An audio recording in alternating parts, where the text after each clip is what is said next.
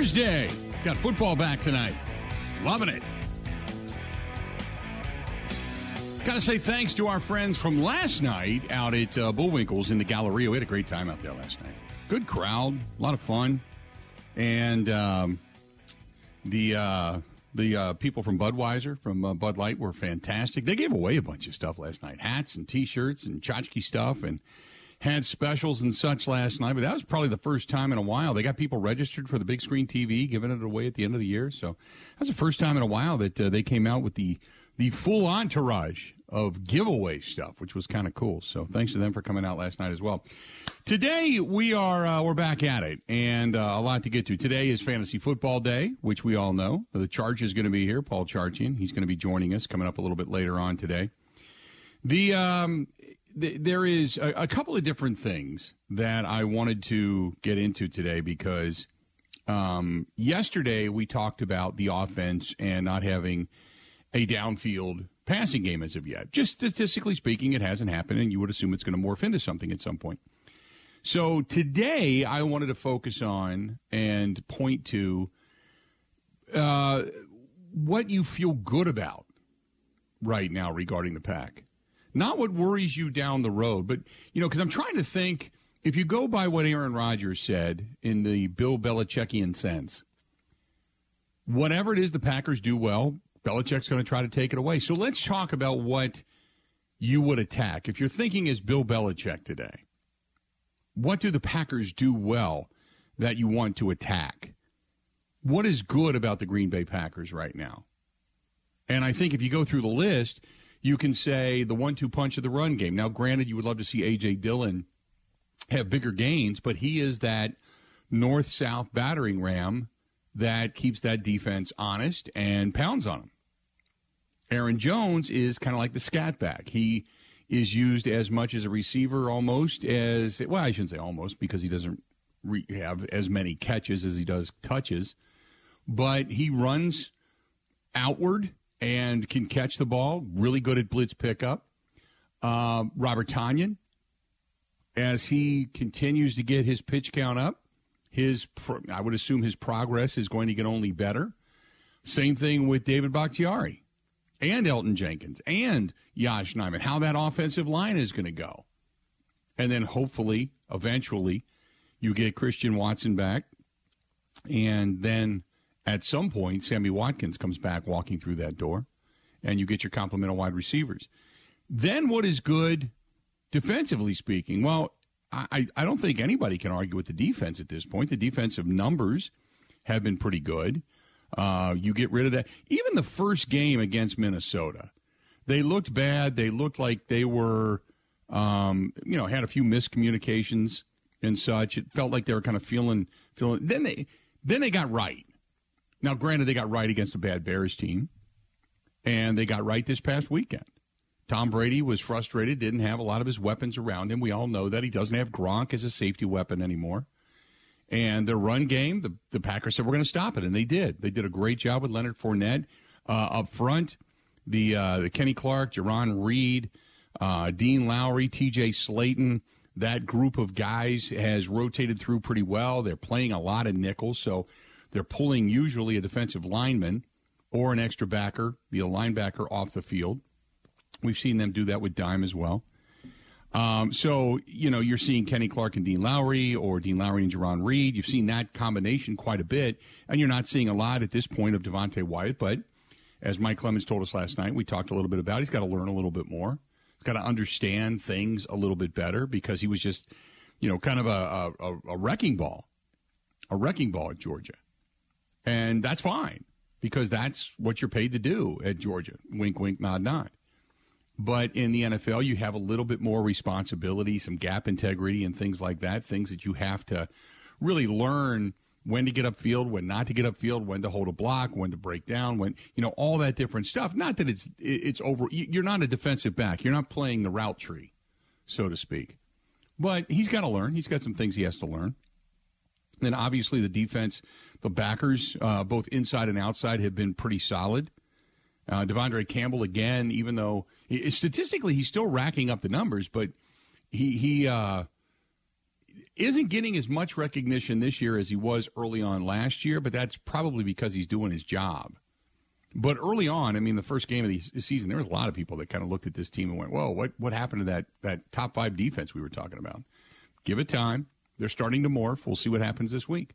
So, the other aspect of this team that I think that is trending in the right direction, and this is great big knock on wood, special teams. Now the return game is not unbelievably prolific, and Amari Rodgers isn't breaking returns for 25, 35, 55 yards. He's he's not doing that. But other than the muff in the Bears game, it's been pretty solid. I would have liked to have seen him return that punt in the game against Tampa Bay this past weekend, uh, the last one in which he had a couple of blockers ahead of him, one guy bearing down on him, and pretty much 10 to 15 yards of open field and he chose to fair catch it on more of a line drive style punt. But that's okay. It's not great. It's not preferred, but that's probably, as we discussed, it's probably what he was told. Just go out there, catch it. Don't worry about it. We got some time. We're going to put a drive together, run some time off the clock, and kind of end this thing. And that was really the goal of the Packers.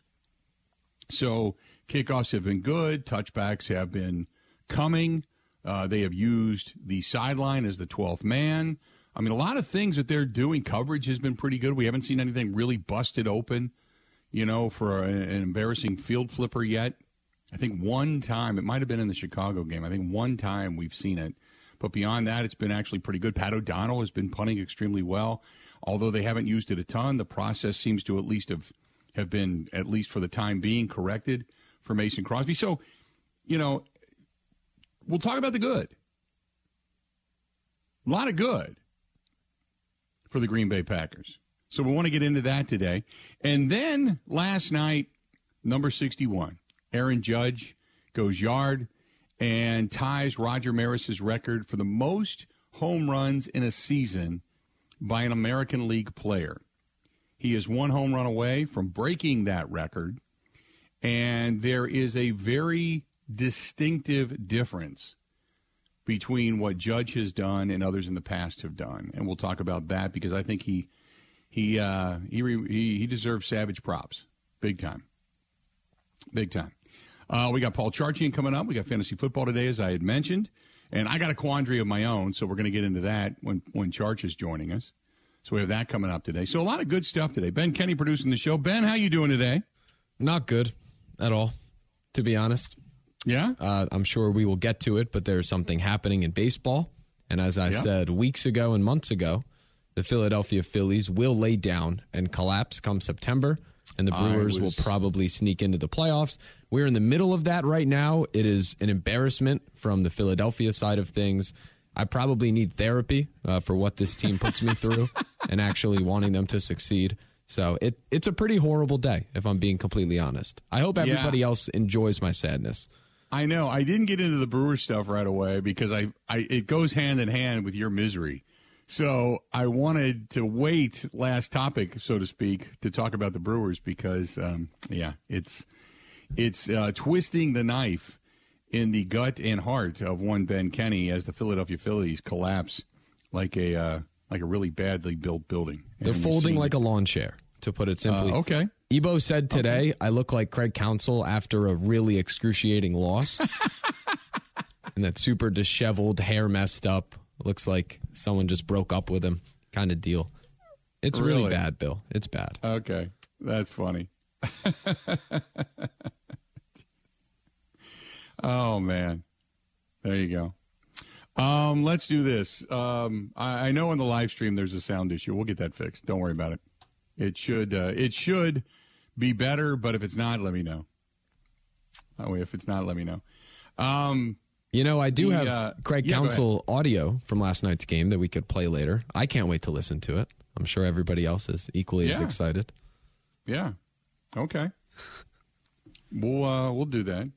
Yeah, we'll, we'll the, the the monotone. Look, I I like Craig because he's not ever too high. He's not ever too low. He always sounds the same. Like he might have just woken up gotten out of bed, went to the game, and um, then he's doing a press conference. you know, just. Uh, you can pretty much do Craig Counsell's pressers. Everybody could do it. Very monotone. Uh, you know, gosh, you know, Woody threw great. His breaking stuff was really good. You know, he's just uh, he's lights out. Things are things are just progressing in a really, really great way. You know, so uh, you know, and and that's that's when they win. Now, if they lose, it's just you know Woody just didn't have his stuff today, and you know his breaking ball wasn't just you know kind of kind of had didn't have the movement on it that it normally does, and you know we had a couple of big hits, but you know we just weren't able to get it done. It's the same, which is really kind of what you want. You know, a big win, a joyous win, you're in the playoffs, spray the champagne win. Ah, that's different. But for baseball, you know, Craig Counsell's like, ah, I'm here. Ask me a question we can talk a little bit about the game. Then I, you know, I'm, I'm heading down to Calderon for dinner. I got to get going. That's kind of what it is. Yeah, I was being sarcastic when I said I'm excited to listen to it. This is yeah. excruciating. Oh, I know. I I don't mind it. I some people mind it. I don't mind it. Me personally, I don't. I don't have an issue with it. But I get what you're saying. The uh, oh, I will say this. Did you see the? Uh, we were talking yesterday about Brett Favre and uh, you know everything that's going on down in Mississippi. Did you see the piece that the Athletic did on Favre and how he went back for more money, took uh, 1.1 million for appearances. We all know that that he he never made. He supposedly had paid that back, but the state wanted the interest on the money. He owes still over two hundred thousand dollars in interest on that money. He combined uh, Deanna's charity. Remember when Deanna had breast cancer? They did the breast cancer charity for Deanna. And then there was the Favre for Hope Foundation, which was supposed to be money for underprivileged kids and kids with cancer and such. And uh, a lot of that money, along with Deanna's charity, once they combined those charities together under one umbrella, paid a lot of money, uh, hundreds of thousands of dollars, to the sports facilities as well um, uh, over $130,000 uh, to the University of Mississippi Athletic Foundation out of those charities.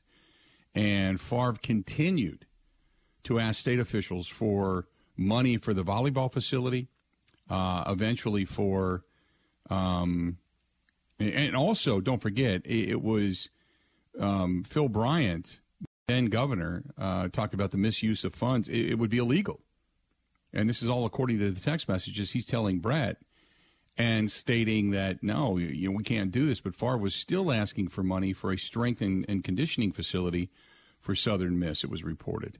So it, it's there's a lot of it, it, as as I mean, I saw ESPN was digging on it. The Athletic did a report on it. The AP has reporters doing full stories on this. They're calling his attorney. Nobody's returning a phone call. Bus Cook. Nobody's returning a phone call.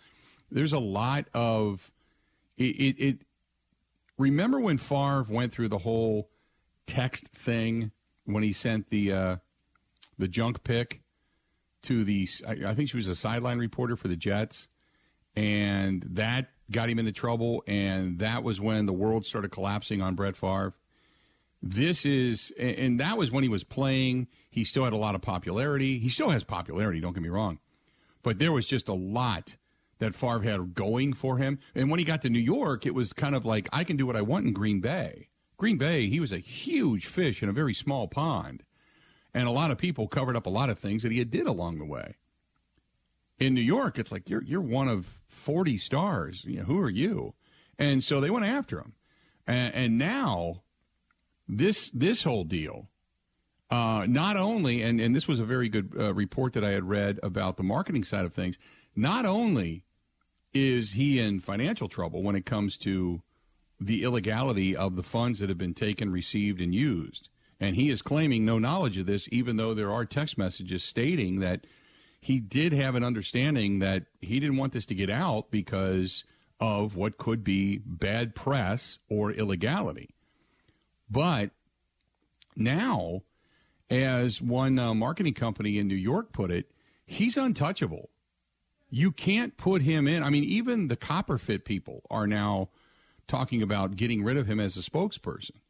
He is now untouchable. It's one thing if you have an indiscretion and he recovered from that humiliating sequence in New York with the Jet sideline reporter. But this stealing, not only stealing money from the charity, but diverting funds from charity that you put together and taking it under taking money under false pretenses, but also then as a guy that's made over 150 million dollars in your career, stealing money from the state welfare system from those who really need it and then diverting it to sports facilities, which clearly Southern Miss, it's a college. It, it, we're not talking about underprivileged kids here. He's not bu- building them a place to play. He's building a, a volleyball facility for Southern Miss because his daughter played there, and he's wanting a better football facility, weight and strength training facility, because he played football there.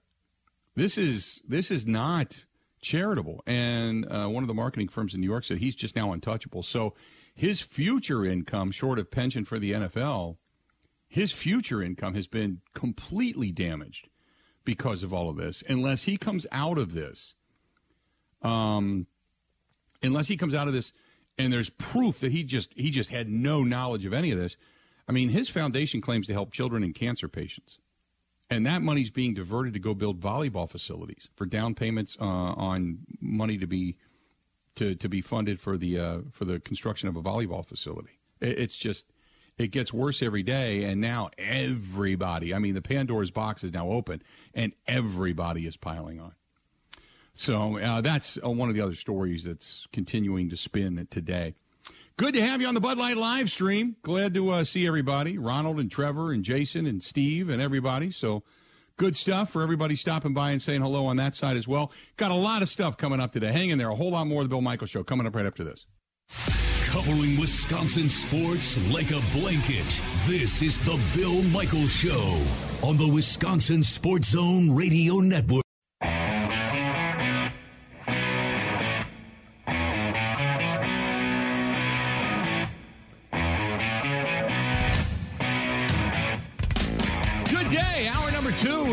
Michaels Show. Welcome to everybody in the network, all of you uh, watching over on the Bud Light live stream as well. We certainly appreciate it. Listening on the app.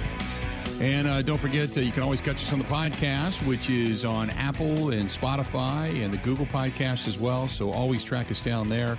You can catch us on YouTube. So many different uh, platforms to take in the program should you choose to do so. Uh, joining us now, Zack Cox from NESN, covering the uh, covering the Patriots side of thing. Now joining us uh, on the line, and it's at Zack Cox NESN over on Twitter. Zack, how you doing? Not too bad. Thanks for having me. Good to have you. So. Uh, I know that uh, we've got uh, Mac Jones is in the building, uh, and according to some reports, that maybe he's prepping in some way to play in this game. What is the likelihood do you think that he actually plays?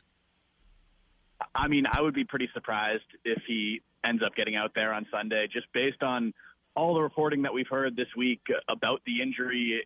It, it's still up in the air whether he's going to get surgery, whether he's not, but the kind of the minimum, bare minimum of, of kind of games missed seems to be at least two or three.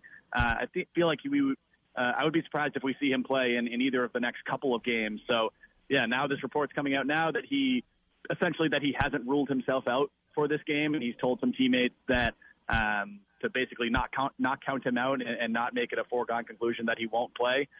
I don't know. I, I have a hard time seeing him getting out there just based on the severity of this injury. It would be a pretty uh, pretty miraculous one week turnaround comeback, and even if you have him out there, he probably wouldn't be uh, particularly mobile and able able to do a whole lot. So I don't know. I, I'm expecting the uh, the Brian Hoyer show this weekend, um, but I guess there is a chance that that uh, will not be the case. Brian Hoyer, uh, 0 for 11 in his last 11 substitutions, we'll say, as a backup quarterback. Is there uh, an 0 for 12 on the horizon, or does he bring something to the table, and this team brings something to the table that's capable of knocking off the Packers?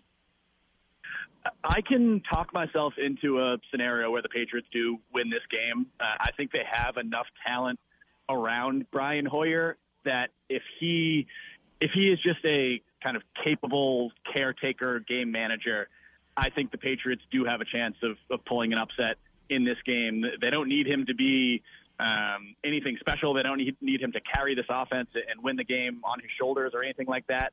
They just need him to go in there and not make costly, um, kind of game-changing mistakes.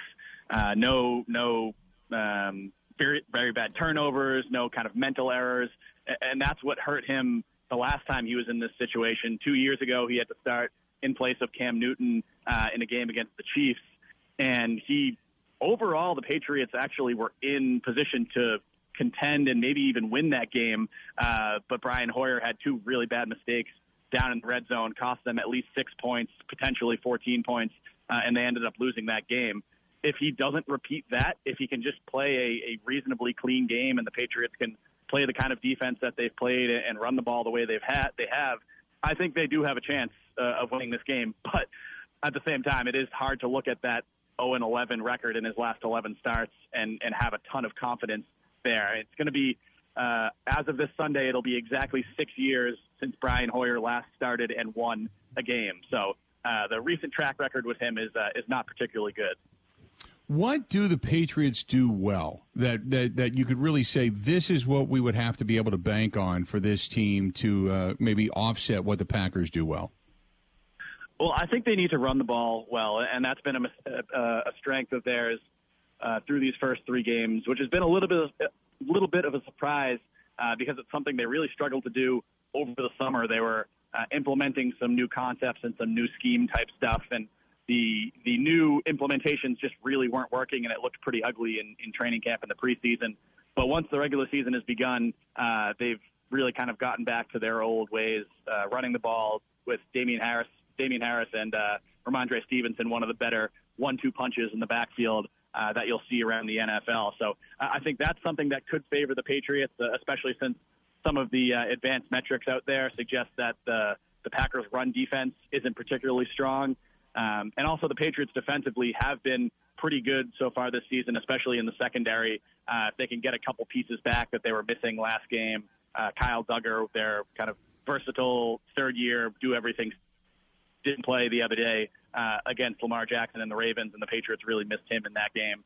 Uh, but overall, uh, again, I think the Patriots are stout enough defensively and can run the ball well enough and do have just enough pass catching talent around Brian Hoyer that they can win this game if if they can avoid falling into any kind of uh, double digit early deficit that would force them to really go to the pass and really put the game on Brian Hoyer's shoulders.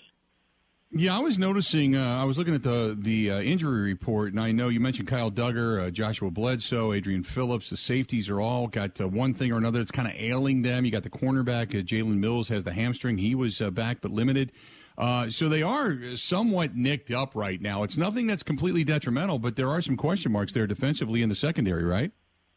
There definitely are. I would probably expect most of those players to play in this game. Uh, we don't know about Kyle Dugger yet. As I mentioned, he didn't play last week, uh, but he has been practicing. Uh, he, even even last week before missing that Ravens game, he was at practice. So that would suggest that he's trending in the right direction at least.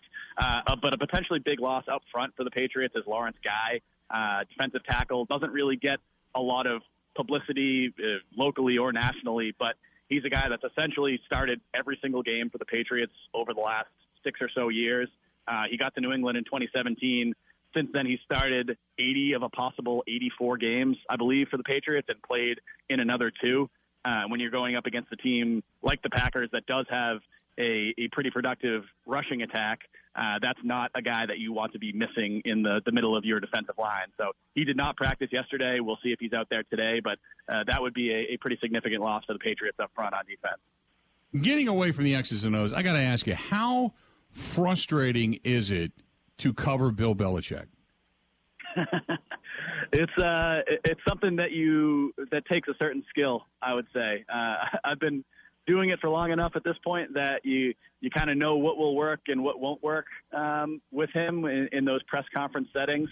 Um, I, I know he has a, a reputation of somebody who basically never says anything and never gives the media anything. That's not exactly the case. Uh, if you, you ask him about the the right topics in the right way, he'll talk your ear off for six or seven minutes. But uh, a lot of times in weeks like this, where it, uh, there's a question about who will start a quarterback for the Patriots, we really do not have that answer, and Bill Belichick has not uh, shown any interest in, in sharing that answer, uh, which kind of goes back to the way he's he's always done things. Uh, with the success that he's had, it, it's hard to argue about it too much. But yeah, it definitely makes uh, our lives a bit more difficult than uh, than it might be otherwise. Yeah, because I call the Packers red China. I mean, they don't want to give you anything about anything, and they will answer like a politician. Bill Belichick doesn't even answer. He just stands there, and goes, "Ah, whatever." You know, I mean, it, it's. But then again, you talk to people and coaches. Like we we go to Super Bowl every year. We'll talk to people about Belichick, and they're like, "He's really funny. He's really a jocular guy." I'm like, how in the hell can that be? You know what I mean? Other than putting his dog at the table to make a draft choice. Yeah, he. We've actually heard that from a lot of players too, who come into uh, to New England either for free agent visits or, or signing with New England or coming uh, via trade. That's one of the first things they say. They're like, "Yeah, I'm surprised at how funny Bill is behind the scenes." Um, so he he definitely knows how to turn on a, a certain persona that he wants to portray uh, in some of those media settings. Uh, yeah, yesterday I think he said day by day 12 total times uh, in his press conference when he was talking about Mac Jones and this whole injury mm-hmm. situation. So, yeah, if uh, if he doesn't want to tell you something, it's pretty much impossible to get it out of him. Talking with Zack Cox of NESN covering the uh, New England Patriots. They're coming into town this weekend to Lambeau Field.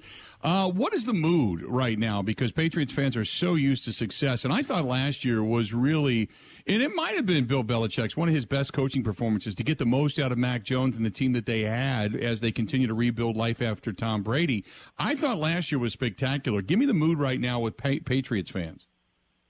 Yeah, I think they're a little frustrated right now because, uh, as you mentioned, last year did seem like a step in the right direction after the the Cam Newton season, which was essentially a, a reset year for the Patriots. They're uh, they were in a tough space cap wise. They hadn't drafted well uh, in the previous couple of years, and their roster just really didn't have enough talent that year. Uh, they went out and spent a ton of money in free agency last offseason. You definitely saw some improvements on the field. Uh, then they kind of fell apart down the stretch and got blown out in the playoffs. But I think a lot of people were encouraged by the direction that the team was going in. Uh, and now it seems like it, it, certainly hasn't taken the step forward that a lot of people were hoping for. Uh, I know a lot of people are pretty uh, unhappy with the whole coaching setup this year with the way that Bill Belichick chose to replace Josh McDaniels, uh, who was the mm-hmm. Patriots' longtime offensive coordinator. Basically replaced him with Matt Patricia, who's now calling offensive plays and Joe Judge, who is now coaching quarterbacks for the Patriots. Those are two guys that have a ton of NFL experience, have been head coaches in the past, were longtime Patriots coordinators previously, but neither of them had ever called plays or worked with quarterbacks coming into this season. And the fact that you're now three games in, and this injury to Mac Jones notwithstanding, the offense has not looked particularly good so far. It's definitely been a a work in progress to to put it charitably. So, yeah, I think there are a lot of people who are kind of unhappy with just the the whole state of the organization at this point because currently it does not look like the Patriots will improve on their um, their record and their finish from last season. Again, it's still very early. There there are some people who are basically calling this a, a lost season already. I, I think that's a, a little bit premature and a little bit strong, but you definitely don't see as much uh, positivity uh, as you saw at some point last season. Yeah, you, you look at Josh McDaniels, he's over right now. Matt Patricia was a complete disaster in the Lions organization. Judge did not have any kind of a, a successful tenure with the uh, or with the, uh, the, Lions organization than the Giants organization. So, it, what is it about Bill Belichick that when his guys leave uh, from underneath the uh, the wing, so to speak, that they just fail miserably? I mean, even go back to like Romeo Crennel, who didn't have much success when he was getting out of there. I, nobody's had really mounting success under Bill Belichick. Yeah, it, it's it's been tough. A lot of the the coaches have who have left New England to for head coaching jobs. They've tried to kind of emulate Bill Belichick a little bit too much. Uh, I know Josh McDaniels had that issue uh, the first time he was a head coach when he was in Denver. Uh, I know that was an issue for Matt Patricia uh, because Bill Belichick is is not always an easy coach to play for and to work with and to be around. And if you don't have that track record of success, it's you can turn off players pretty quickly. If Bill Belichick can do what he does because he's Bill Belichick and he has six Super Bowl rings with the Patriots and they've been successful for the last 20 years, if you're Matt Patricia coming into Detroit and trying to sort of play that same persona and you're going, I don't know, four and four and 11, four and 12 every year, it's, it's kind of hard to get the buy-in that's necessary there. Um, and ironically, one of the more successful Belichick assistants that's gone on to, to coach elsewhere was Brian Flores, um, who hadn't had any playoff success or anything like that, but seemed to be trending in the right direction. And then he was uh, out of a job mm-hmm. last year. So yeah, there's not a uh, a particularly long uh, track record of, of these Patriots assistants going elsewhere and and finding the kind of success that they would hope for. Zack, great stuff. Look forward to seeing you up here at uh, Lambeau Field in Green Bay, and then uh, we'll touch base again soon. Okay? Absolutely, can't wait. Thanks so much. There you go, Zack Cox, NESN, the New England Sports Network, and he covers the uh, the Patriots uh, for NESN. Joining us for a couple of minutes on the hotline. Yeah, it's uh, when you start to think about all the coaches that have come out of from, underneath Bill Belichick and all the success that he has had, that they have had together as a group, and yet individually, just a ginormous crash and burn. And Josh McDaniels again, he, you know, he must interview extremely well. He's had three offerings, taken two jobs. Remember, he walked the Indianapolis Colts up to the altar only to beg out of that particular situation. And it seems to be a somewhat of a statistical train wreck right now out in Las Vegas uh, with the Raiders. It's just, man, what a the coaching tree Unlike you go back to like the Bill Walsh coaching tree and then the Mike Holmgren, the guys that left Holmgren and and such, and you know now you've got uh, the spinoffs of the Shanahans and the McVays and such, and and there's been some success there, and but you look at the Bill Belichick coaching tree, it's like holy crap. Uh, apparently, Bill is the dictator and mind to all, and they are the minions who follow his lead, and the minions cannot emulate the master. because the success just it's it's just not there. You don't have Bill Bill Belichick is not in that building, without a doubt. Uh, so anyway, uh, thanks to Zack for joining us for a couple of minutes and uh, giving us kind of the insight. It does not look as if Brian Hoyer is going to get his first win in his last t- uh, 12 attempts, we'll say. At least that's the thought that's prevalent. This portion of the program brought to you by our friends at Wisconsin Harley Davidson. The riding season is not over. We're hanging on to it like grim death at this point. And if you're looking to ride, you're looking for warm motor clothes, you are looking for parts, accessories, or storage. Eventually, when you do decide to call it quits on the riding season, uh, they've got storage. They can take care of your bike, give it service, oil changes, and such. Store it nice and comfortably away. Take care of your baby over the over the wintertime, and then bring it back in spring and get you ready to go. That's Wisconsin Harley Davidson. It's right between uh, we'll say uh, Milwaukee and Madison, just south of hi- the highway on 94 out in Oconomowoc. Give them a buzz or uh, go to their website, wishd.com. Wishd.com. That is Wisconsin Harley Davidson in Oconomowoc. This is the Bill Michaels Show on the Wisconsin Sports Zone Radio Network. The Bill Michaels Show podcast Listen, rate, subscribe.